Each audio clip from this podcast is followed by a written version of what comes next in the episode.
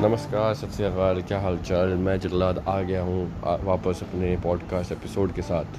तो मैं आज जो आया हूँ ना आज मैं बहुत टाइम बाद आया हूँ मैं जानता हूँ मैं बहुत टाइम बाद आया हूँ। लास्ट मेरा जो एपिसोड शूट हुआ था वो आई थिंक अराउंड जो रिकॉर्ड किया था वो I think it was around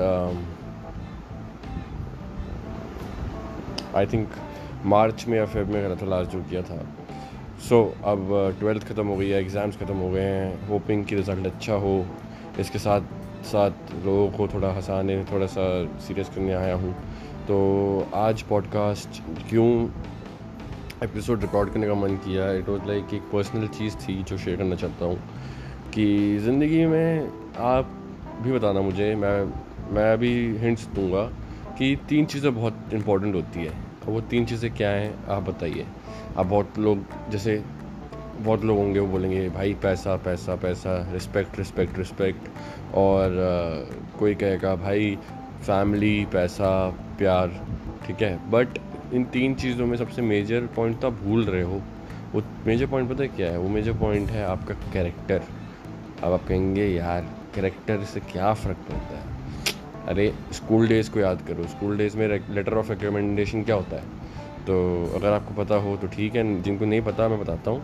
Letter of recommendation is basically एक एप्लीकेशन या एक रिव्यू होता है एक फीडबैक होता है जो हर टीचर आपको लिख के देती है आपके बिहेवियर के बेसिस पे ठीक है ना?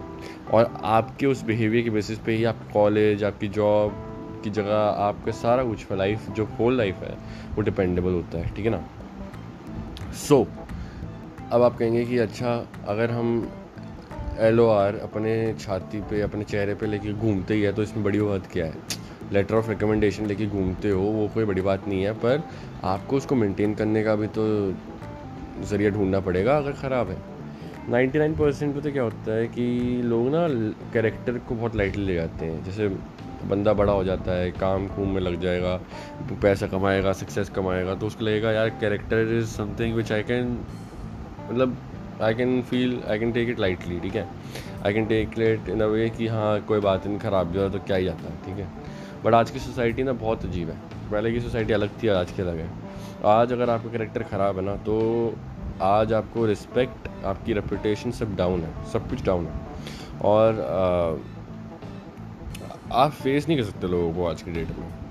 तो आज का ये जो एपिसोड है ये छोटा ही है एंड मैं एंड भी कर रहा हूँ ये। तो आज सिर्फ़ मैं इतना कहूँगा कि ज़िंदगी में कुछ आप बदलो, ना बदलो, पर अगर आपका करेक्टर ख़राब है ना तो प्लीज़ उसको बदलना, ताकि आपकी फैमिली आपके फ्रेंड्स आपकी वाइफ आपका कोई भी हो एक्स वाई जी वो आपके साथ यूनाइटेड रहे, आपके साथ एसोसिएटेड रहे, क्योंकि जहाँ आपका करेक्टर फिसलेगा, वहाँ वो बंदा फिसलेगा, वो बंदी फिसलेगी, या वो वो स्पेसिफिक आइडेंटिटी आइडेंटिटी आपसे फिसलेगी। So I would request each and every one in my family चला पॉडकास्ट जे पी फैमिली में मैं हर किसी को ये इस चीज़ की रिक्वेस्ट करना चाहता हूँ हर किसी से कि प्लीज़ प्लीज़ प्लीज़ अपना करेक्टर किसी के कहने पे या किसी के रहने से या जाने से मत चेंज करना। करेक्टर चेंज हो गया तो लाइफ में किसी को आप फेस नहीं कर पाओगे और कोई आपको फेस करेगा भी नहीं उतने इंटरेस्ट से। सो so, बस यही कहूँगा at the end you know the drill आपको अच्छा लगे एपिसोड तो ज़रूर बताना। डीएम करके नहीं तो आप अगले एपिसोड पे ज़रूर बता सकते हैं मुझे।